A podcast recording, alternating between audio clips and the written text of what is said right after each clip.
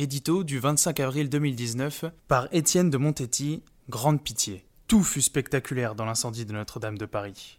Des dimensions de la charpente en flammes aux milliards de dons qui affluèrent dès le lendemain, suscités par l'émotion internationale. Déplaçons notre regard, quittons des yeux la cathédrale de Paris d'où partent tous les chemins de France. Qu'en est-il de la conservation des quelques 42 000 églises et chapelles du pays? Bien sûr, toutes ne sont pas des chefs-d'œuvre d'architecture dans lesquels les touristes se pressent par millions. Pourtant, 500 d'entre elles sont menacées selon l'Observatoire du patrimoine religieux et 5000 en souffrance.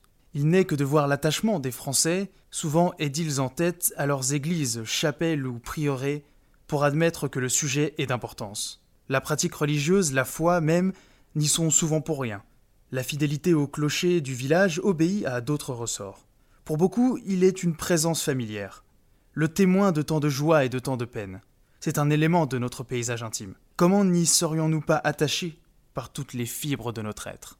Il y a un siècle, constatant déjà leur piètre état, Maurice Barrès avait lancé une vigoureuse campagne intitulée La grande pitié des églises de France. Il s'écriait Que l'Église s'écroule, où pourrons-nous rejoindre désormais le monde de l'âme? C'était en 1910, et aujourd'hui la grande pitié est toujours d'actualité.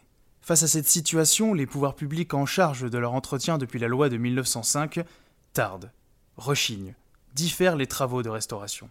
On déplora ici ou là l'indifférence de certains élus, mais la principale explication tient dans le manque de ressources. Le denier de Marianne n'est guère plus florissant que celui de Saint-Pierre.